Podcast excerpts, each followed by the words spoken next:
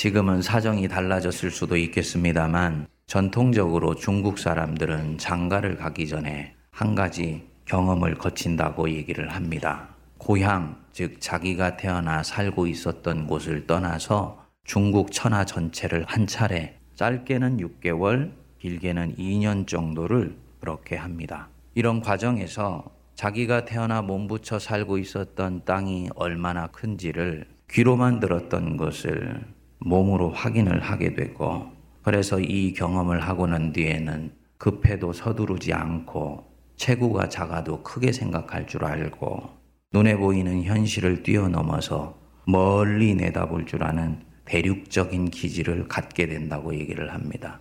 그러니까 중국 사람들이 갖고 있는 대륙적인 기질이 태어날 때부터 갖고 태어나는 것이 아니라 이처럼 자기가 살던 자리를 떠나서 천하를 한 차례 돌아다니는 과정에서 길러지게 된다는 것이지요. 중국 사람들 얘기뿐만이 아니고 바로 우리들 얘기라고 저는 봅니다. 영적인 세계에서도 떠나야 될 때가 되었을 때는 떠날 줄 알아야 사람이 성장하고 도약을 할 수 있게 됩니다. 오늘 우리에게 주신 본문 말씀은 아브라함의 아버지 데라의 이야기가 잠시 소개되어 있습니다. 원래 창세기는 크게 두 파트로 나눠져서 1장부터 11장까지를 원역사, 그리고 12장부터 50장까지를 아브라함과 이삭과 야곱과 요셉으로 이어지는 족장사라고 이야기를 합니다. 그런데 성경의 구조를 보면 11장 9절까지의 바벨탑 사건으로 원역사는 끝나고 10절에서부터 시작해서 26절까지 족장사가 나오기 전에 그 족장들 앞에 있는 계보를 찬찬히 설명을 합니다. 그리고 난 뒤에 12장 1절에 아브라함에 관한 소명의 이야기가 나와도 조금도 흐름상 손색이 없는데 성령께서는 모세를 통해서 굳이 아브라함의 아버지 데라의 삶을 짧지만 앞에 기술해 놓았다는 것입니다. 왜 그러셨을까? 31절을 여러분들이 먼저 보시면 데라가 그 아들 아브라함과 하란의 아들인 그의 손자 롯과 그의 며느리 아브라함의 아내 사례를 데리고 갈대아인의 우르를 떠나 가나안 땅으로 가고자 하더니 하란에 이르러 거기 거류하였으며 데라가 어디를 가고자 했다고요? 가나안 땅을 가고자 했다 그랬습니다. 가나안 땅이 아브라함에게 첫 번째로 주어졌던 약속의 땅이 아니고 이미 아브라함의 아버지 데라가 어떤 연고인지는 알 수 없지만 갈대아 우르를 떠나서 가나안 땅으로 가려고 했다는 것입니다. 갈대아 우르 땅에서 가나안 땅으로 가다 보면 큰 강을 하나 건너게 됩니다. 이 강이 유프라테스 강입니다. 그리고 이 유프라테스 강을 건너서 북서쪽으로 한 260km 우리로 치면은 서울에서부터 대구 못 미치는 거리 정도를 가다 보면 가나안 땅을 지나가기 위해서 꼭 거쳐가야 되는 땅이 하나 있어요. 바로 그곳이 하란 땅입니다. 그런데 베라가 무슨 이유인지 가나안 땅으로 가려고 하더니 그 하란 땅에 자리를 잡고 거기서 인생을 마무리했다고 그랬습니다. 가나안 땅까지 가겠다고 결심하고 나섰는데 하란 땅에 말뚝박고 집 짓고 살다가 거기서 205세에 숨을 마무리 지은 것이지요. 왜 가나안 땅으로 가려고 떠났다가 하란 땅에서 인생을 마무리하였을까? 어떤 성서 주석에는 보면 데라는 아브라함처럼 하나님의 음성을 듣고 부르심을 받고 떠난 것이 아니고 자기 생각, 자기 판단으로 가나안 땅으로 가려고 했었기 때문에 뜻을 이루지 못했을 것이다라고 이야기를 하더라고요. 그런데 저는 그렇게 보지 않습니다. 무엇인지 외부로부터의 강력한 충격, 그를 움직이게 만든 영적 파워가 그를 갈대아 우르에서부터 가나안을 향하여 떠밀어내지 않았다면 베라는 갈대아 우르를 떠나서 그 낯선 땅 가나안으로 갈 이유가 하등도 없습니다.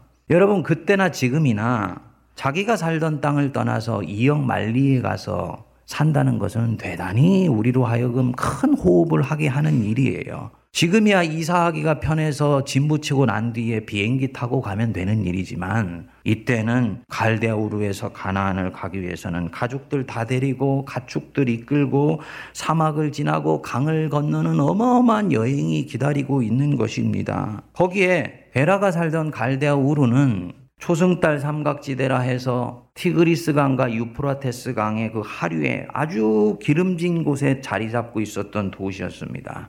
메소포타미아 문명이 처음 시작된 곳이 이 갈대아 우루 땅이에요. 일찍부터 사람 살기 편하게 도시가 만들어져 있어서 이미 주전 3500년경에 목욕 시설이 완비되어 있었다고 이야기를 합니다. 그런데 그 좋은 곳을 버리고 야만스러운 낯선 땅으로 데라가 가야 될 하등의 이유가 없었던 것이지요. 그런데 데라가 그 좋은 곳을 버리고 가본 적도 없는 야만스러운 땅 가나안 땅을 향해서 발걸음을 내디딜 하등의 이유가 없는 것입니다. 뭘 말하느냐? 데라로 하여금 지금 자신이 가지고 있는 권리를 내려놓을 수밖에 없도록 만들었던 외부의 강력한 충격이 그를 가나안으로 밀어냈다는 것이지요.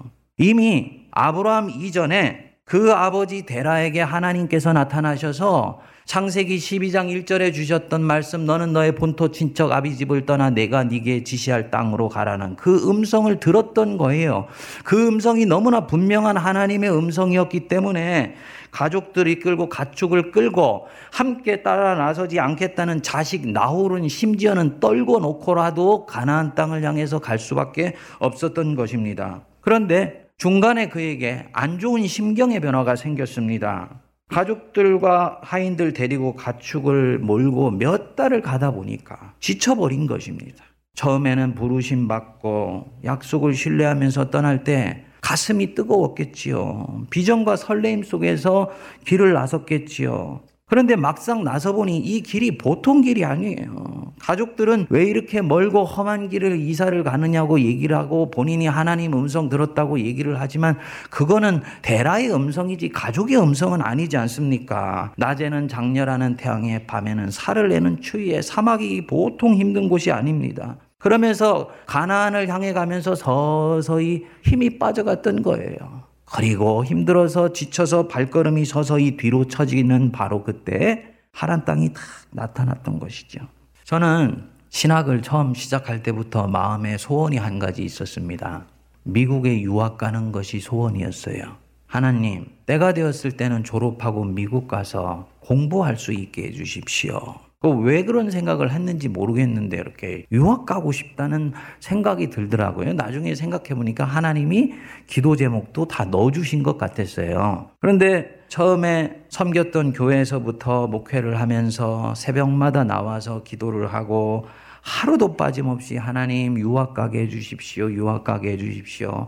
친구들은 네가 유학 갈 돈이 어디 있다고 네가 애들 셋 데리고 마누라하고 유학을 간다 그래. 근데 어쨌든 나는 가고 싶어. 전세라도 빼가지고 일단 갈 거야. 그런데 참 하나님이 기도를 들어주셨습니다. 그 기도를 응답하시는데 주님이 7년을 끌고 가시더라고요. 7년을 기도에 응답받아 유학을 가게 됐는데 섬겼던 교회에서 저와 가족들에 대한 장학금과 생활비까지도 다 감당을 하면서 유학을 할 수 있도록 그렇게 해주셨어요. 그래서 성도들의 환송 속에서 유학을 떠나게 되었는데 유학 가게 해달라고는 기도했지만은 유학을 가서 뭘 공부할 준비는 하나도 안 한 것입니다. 문제는 영어였습니다. 때마침 제가 섬겼던 교회와 테네시에 있는 킹 칼리즈라는 크리천 유니버시티가 서로 조인트해서 중국 선교를 하게 되었어요. 그 학교가 제안을 했습니다. 당신들이 있는 기관에 영어를 공부하고자 하는 사람이 있으면은 우리가 장학금을 줄 테니까 와서 어학연수를 시키세요. 그 딱 보니까 제가 갈 자리거든요. 그래서 제가 거기를 가게 된 거예요. 그래서 결국은 가족들 짐 싸가지고 여행 가방 들고 비행기를 타서 일본 나리또 공항에 먼저 내렸다가 이제 최종 종착점인가 해가지고 시카고에 내렸는데 시카고에서 테네시까지 가는 국내용 비행기를 갈아타야 되지 않습니까? 근데 제 머릿속에는 그런 게 하나도 없었던 것입니다. 그러니까 도대체 어디서 갈아타야 되는지 출구가 어딘지 하나도 감이 없어요. 방송에서 뭐라고 떠들어 대는데 그게 귀에 들리지를 않습니다. 제가 대학교까지 공부했던 것들을 조합을 해가지고 내가 지금 여기 시카고에서 내려서 브리스톨이라는 시로 가려고 하는데 어떻게 가야 되는지 좀 가르쳐 달라고 사람들한테 물었는데 놀랍게도 아무도 제가 하는 영어를 못 알아듣는 것입니다. 문법이 문제가 아니고 나중에 봤더니 제 발음이 문제였더라고요. 그 길을 찾아가는데 뒤에 있는 여행용 가방들은 즐비하지. 애들은 7살, 4살, 3살 뒤에서 빽빽거리면서 울어대지. 아, 이때일수록 이 격려해줘야 되는 와이프가 중요하지 않습니까? 근데 우리 집사람 저기 앞에 앉아 있는데 미안해요. 네? 아니, 당신 고등학교 다닐 때 종합영어를 세 번을 봤다면서요. 대학교 다닐 때 보니까 종합영어로 과외도 시켜주더만 왜 사람들이 당신의 영어를 못 알아듣습니까? 하고 아주 속에 그냥 복창이 터지는 얘기를 하는데 결국은 비행기 떠나기 1분 전에 비행기를 탔어요. 비행기에 탁 앉았는데 주여 하는 마음이 저도 모르게 튀어올라요. 안심하는 마음이 아니었고요. 비행장에서 어디 가서 비행기를 타야 되는지 그것도 알아낼 수 없는 이 영어 실력으로 어떻게 내가 유학 생활을 감당할 수 있을까 라는 생각이 찾아왔던 것입니다. 이때 이것이 얼마나 저에게 트라우마가 됐던지 영어를 공부하다가 힘들기만 하면 밤에 꿈에 이 꿈이 나타나는 거야. 무슨 말씀이냐? 기도에 응답은 하셨지만 그 응답을 따라 내딛는 걸음은 절대로 호락호락하거나 만만치 않더라는 것입니다. 예수 믿고 주님 따라 나서는 걸음은 처음에는 꽃길도 아니고 장미꽃을 뿌려놓은 탄탄대로도 아니었어요. 베라가 꼭 이러했습니다. 하나님의 부르심 따라서 길을 나섰는데 가는 걸음은 만만치 않고 가족들은 힘들어하면서 터덜터덜 길을 걷는 가운데 하란 땅이 눈에 들어온 것입니다. 근데 이 하란 땅은 갈대아 우르만큼 아주 고도로 발달된 문명의 도시는 아니지만 여전히 사람 살기에 대단히 적합한 땅입니다. 그래서 하나님의 약속은 흐릿해지고 약속을 신뢰하면서 내딛었던 걸음이 인생의 세파이에서 조금씩 조금씩 깎여 내려가면서 자기 심령 속에 불신의 신앙들이 자리를 잡을 때 눈에 들어온 하란 땅에 주저앉아 버리게 됐던 것입니다.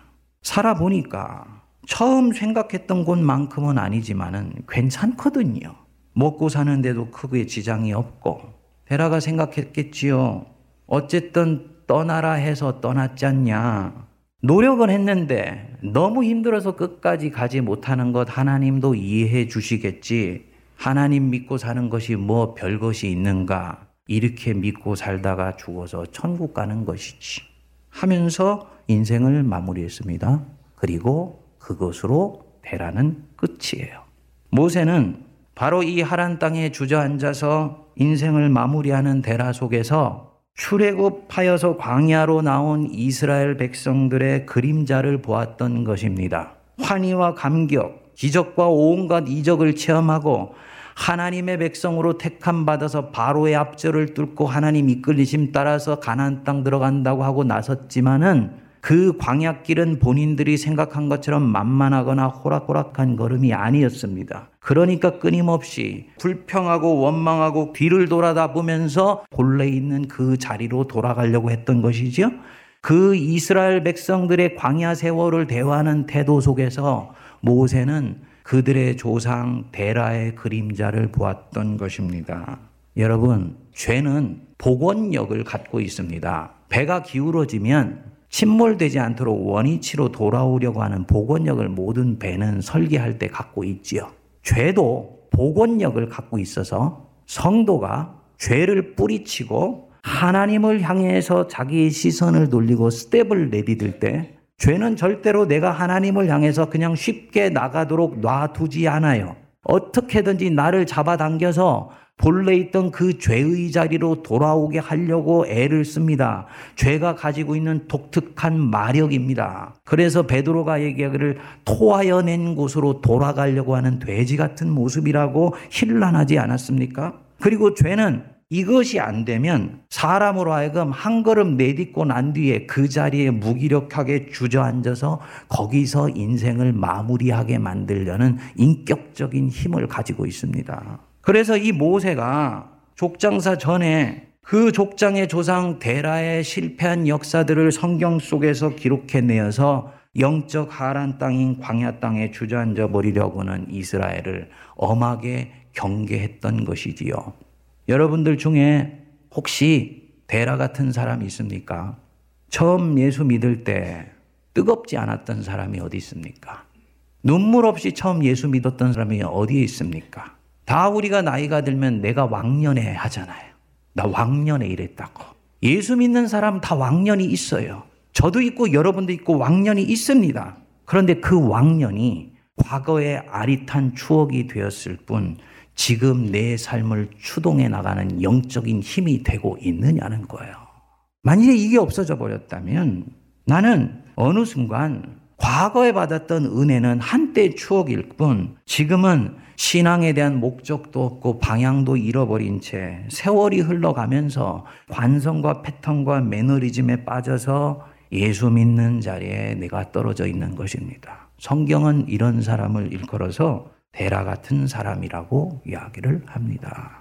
우리가 목사다, 장로다, 안수집사다, 권사다 하지만 여러분 목사, 장로, 안수집사, 권사는 주님을 섬기는 직함이지 본질이 아닙니다. 제가 목사로 죽어서 하나님 앞에 갔을 때 목사라는 직분 때문에 하나님 앞에 평가를 받을 것 같습니까? 아니에요. 그 직분을 가지고 네가 어떻게 하나님 앞에 섰으며 하나님의 이름을 어떻게 불렀으며 나 여호와와 어떻게 네가 동행했는가 바로 그 하나님과의 사랑의 흔적을 가지고 하나님 앞에 계산받는 것이지 내가 목사였기 때문에 자동적으로 주님 앞에 상이 기다리고 있는 것은 아닙니다. 근데 오늘 한국 교회가 50년, 100년, 130년이 지나가면서 교회 안에 가만히 들어온 누룩이 성도들의 영혼을 질식시켜 버려서 내가 직분을 받고 직함을 얻으면 자동적으로 내 신앙도 그 수준이 될 것이라고 스스로 원수가 우리를 착각하게 만듭니다. 그래서 직분을 가지고 직함을 가진 것 때문에 그 영혼이 곤고한 사람들이 얼마나 많이 있는지 몰라요. 문제는 자기가 그런 처지에 있다는 것, 자기가 벗었다는 것, 자기가 상처가 많다는 것, 자기가 지금 매맞아서 온 머리끝부터 발끝까지 성한 곳이 없다라는 것을 그는 모르고 있더라는 것입니다. 여러분, 직함은 나를 하나님께로 이끌어가는 은혜의 통로이지 그 자체가 은혜가 아닙니다. 그렇기 때문에 우리는 직함을 받고 직분을 받았을수록 오히려 하나님 앞에 내 자신이 어떤 모습인지를 늘 깨어서 비춰봐야 되는 것입니다. 바로 그 직분이 가지고 있는 가면을 보지 못하고 내 스스로가 직분의 마음이 빼앗겨 있는 사람. 그래서 주님의 일은 하고 있지만 그리스도를 향한 불타는 열정이 없이 일을 하는 교회 안의 일꾼들이 너무너무나 대라 같은 사람이죠. 처음에는 순수했는데 세상 사는 것에 시달리고 먹고 사는 것이 힘들어지면서 하나님 처음에 믿을 때는 하나님은 태산처럼 커 보이고 세상은 콩알같이 작아 보였는데 세상에 시달리고 먹고 사는 것에 압도되면서 세상은 점점 커지고 하나님은 자기 안에 작아진 사람이 있어요. 다른 사람들에게 이런 자기의 신앙의 모습이 발각될까봐 노심초사하는 경우들입니다. 그러니까 이 사람 속에서는 늘 하나님은 신앙과 불신앙의 경계선상을 왔다 갔다 하면서 줄타기 속에서 만나는 거예요. 신앙에 대한 회의와 의심이 떠나지 않습니다. 회색 신앙이에요. 대라 같은 신앙입니다. 사랑하는 여러분, 12월 31일 날 마지막 예배를 드리면 우리가 하나님 앞에 찬양해야 되는 것이 순서인데 제가 성도들을 섬기면서 보니까 성도들이 세월에 속더라고요. 무슨 얘기냐면 12월 31일 되면 성도들이 어김없이 하는 우리 안에서의 이 마인드셋이 있습니다. 주님, 1년간 무탈하게 사는 것 감사하고 새해를 멋지게 시작할 수 있기를 원합니다. 이때까지 죄 지은 건 용서하여 주옵소서. 그럼 주님이 용서해 주시지요. 그럼 새해 1월 1일이 되면 여러분들이 컴퓨터 리셋 버튼을 누르듯이 딱 리셋 버튼을 눌러요. 그럼 여러분들 안에서 새롭게 시계가 돌아가면서 2018년 1월 1일이 새로 시작되었으니 내 인생에는 뭔가 새로운 것들이 기다리고 있을 것이다 하고 갑니다. 근데 성도들 가만히 보니까 그 새롭게 먹은 마음의 결심과 의지가 오래 가지 못하고 1월 31일 정도 되면 이미 꼬리를 내리고 6월 달 되면 거의 완전히 폐잔병이 되어서 12월 31일 되면 작년 12월 31일에 했던 기도를 반복하더라는 것입니다. 뭘 말하느냐? 컴퓨터 리셋 버튼을 누른다고 그 안에 있는 바이러스가 저절로 죽습니까? 내 안에 베라 같은 습성이 남아있는 가운데에서는 내가 한 발자국도 앞으로 나가지 못하도 이것은 내 영혼의 족쇄가 되어서 나를 따라오는 것입니다. 그래서 2017년 12월 31일 날 자기가 자기 인생을 사랑하기 때문에 하나님이 주신 한 판의 인생을 내가 헛되이 보내지 않겠다라고 생각하는 성도가 해야 되는 가장 중요하고 첫 번째의 것은 주님 앞에 용서를 구할 뿐만 아니라 내 발목을 붙들어 왔던 내 인생의 하란, 그릇된 습관, 주저앉게 만드는 모든 신앙의 패턴들 주님 앞에 단 하나라도 정리하고 새해를 시작할 때 이 사람은 내년 새해가 올 새해와 전혀 다른 새해가 되는 것입니다. 여러분, 부르심에는 목적이 있어요. 목사만 부르심을 받는 것이 아니고 성도 여러분들 한 사람 한 사람도 하나님 앞에 부르심을 받습니다. 그리고 여러분들 한 사람 한 사람을 부르실 때는 각각 그 부르심에 걸맞는 주님의 소명이 있고 이끄시는 길이 있습니다. 목사인 제가 하나님 앞에 올려드려야 되는 소명의 내용이 다르고 여러분들이 하나님 앞에 올려드려야 되는 소명의 내용이 있고 달라요. 그래서 요한계시록에는 마지막 때 각 민족이 자기의 옷을 입고 하나님께 나아간다고 했습니다. 중국 민족, 한국 민족, 일본 민족, 미국 민족 각각 다르게 옷을 입고 나아가요. 뭘 얘기하느냐? 성도는 자기에게만 허락하신 독특한 사명의 칼라와 느낌이 있고 색깔이 달라서 그 색깔을 마음껏 하나님 앞에서 채색하여서 아름다운 한 판의 그림을 주님 앞에 올려드림으로 인생이 완성되고 신앙이 완성된다는 것이죠. 그런데 성도들 중에 하나님은 포기하지 아니하셨는데 이미 예수 믿으면서 자기가 달려가야 되는 소명의 방향과 자기 자신의 소명을 잊어버린 채 다른 사람과 별반 다를 것 없이 예수 믿는 사람들이 너무너무나 많이 있더라는 거예요. 이 대라로 치면 가나안을 상실해 버린 것입니다. 하란 땅에 주저앉아 있는 거예요. 하나님이 데라에게 반복해서 찾아오셨겠지요. 너 왜 거기 그러고 있니? 네 인생의 세월이 얼마나 남았다고 네가 그 하란 땅에서 주저앉아서 거기서 인생을 허비하면서 세월을 보내고 있느냐. 우리 하나님이 말씀하시지 않았겠습니까? 그렇지만 이 사람은 듣지 않았습니다. 다시는 그 힘들고 거친 가나안의 사막을 향해서 나가고 싶지 않다는 생각이 들었기 때문입니다. 그렇지만 바로 그 순간이 이 사람의 영혼이 메말라 죽어가는 순간이에요. 하란 땅에 주저앉아서는 절대로 여러분들은 영이 살아날 수가 없습니다. 여러분 개구리 삶는 법 아시죠? 개구리를 뜨거운 물에 탁 넣으면은 이놈이 아 뜨거하고 튀어나와요. 근데 개구리를 자기하고 체온이 똑같은 물에 탁 넣어놓고 난 뒤에 밑에서 불을 팔팔팔 떼면 서서히 물이 올라오면서 나중에 개구리가 여기가 좋사오니 하고 있다가 결국은 그 뜨거운 물에서 복삭 삼겨버려요. 제가 성도들을 보니까 딱 성도들이 하란 땅에서 인생 마무리하는 모습이 그와 똑같아요. 거기가 죽는 자리인데, 거기는 사는 자리가 아닌데, 그 하란 땅에 주저앉아 있으면서 세월을 허비하면서 말라 죽어가는 경우들이 너무나 많이 있더라는 것입니다. 이렇게 주저앉아서 인생을 끝나버린 데라를 보고 성경은 뭐라고 하느냐?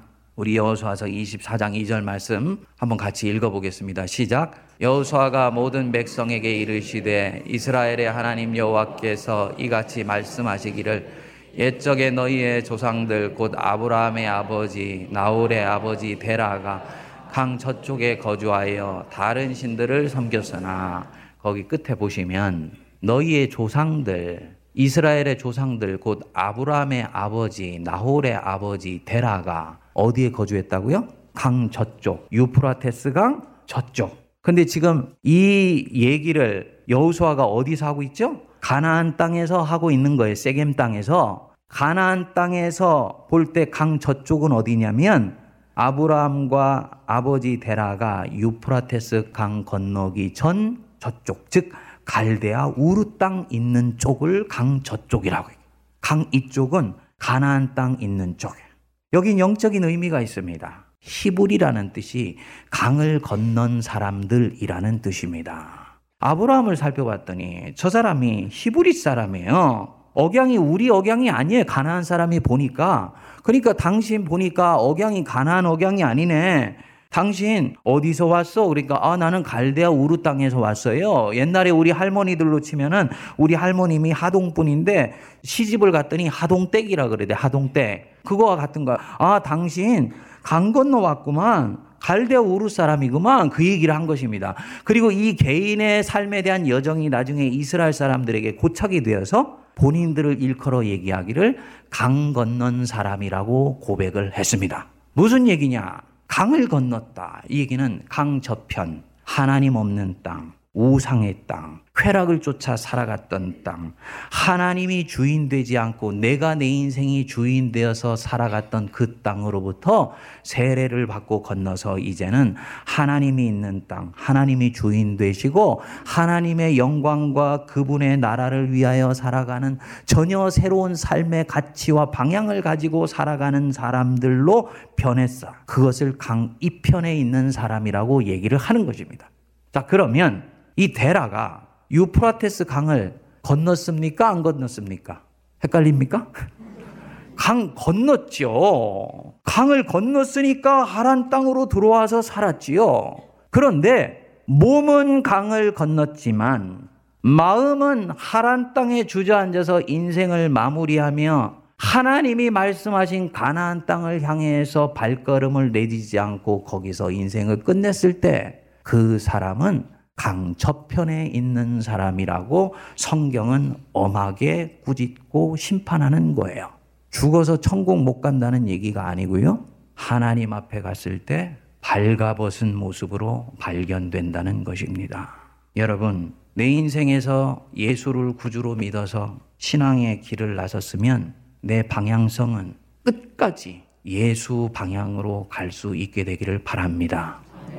가나안 방향입니다. 그냥 거기 주저앉아 있으면 그곳이 영적인 무덤이고 그 사람은 대라 같은 사람이며 하나님의 구원 역사의 책은 그의 이름 앞에 얘기하기를 강 저편에 거하여 다른 신을 섬겼던 사람이다. 왜 다른 신을 섬겼습니까? 당연하죠.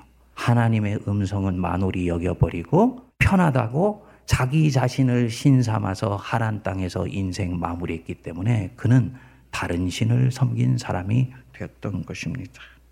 데라가 가나안 땅까지 들어가지 못하고 인생을 마무리했기 때문이 아니에요.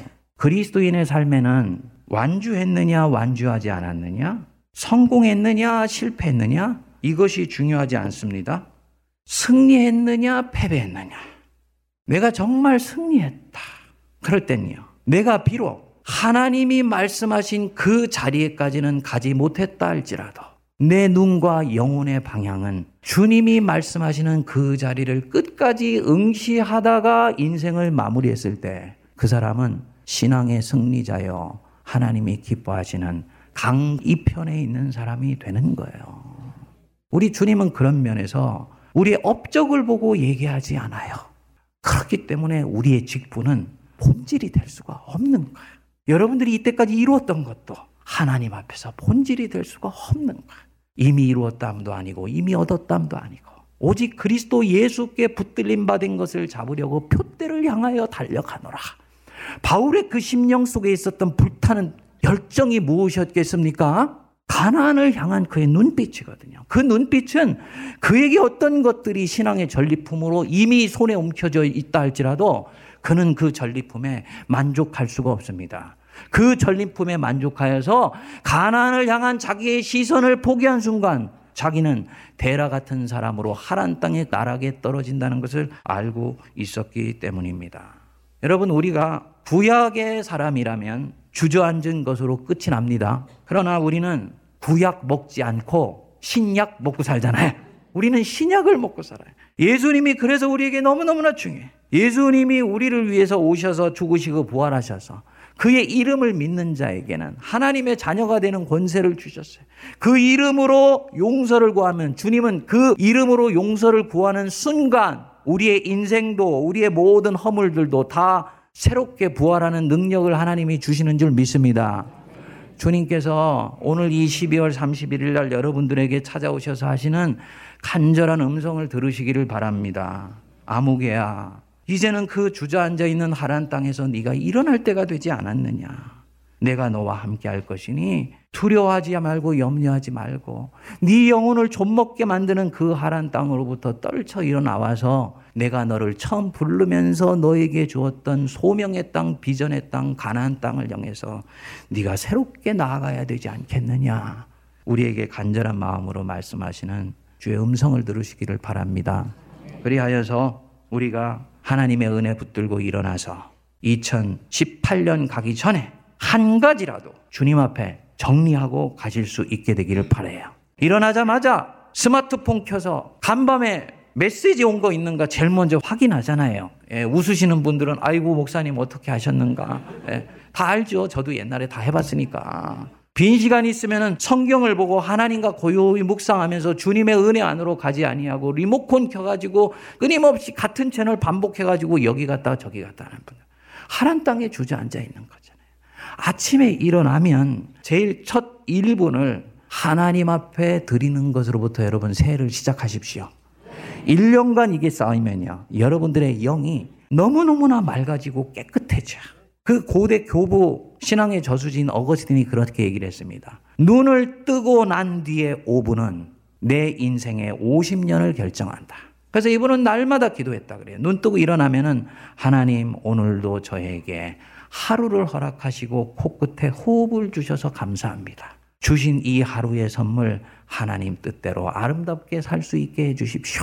이 기도했다고 그럽니다. 신문으로, TV로, 스마트폰으로, 목욕탕으로 달려갔던 발걸음, 이부자리 있는 그 자리에서 주님 앞에 납작 엎드려서 기도하고 하루를 시작할 수 있게 되기를 축복드립니다.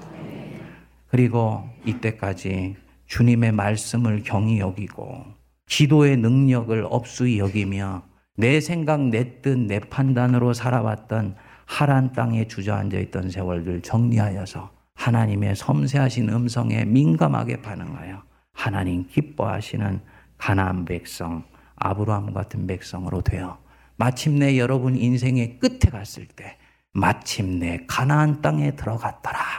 12장 5절의 말씀이 저와 여러분들의 말씀 되기를 주의 이름으로 축복드립니다.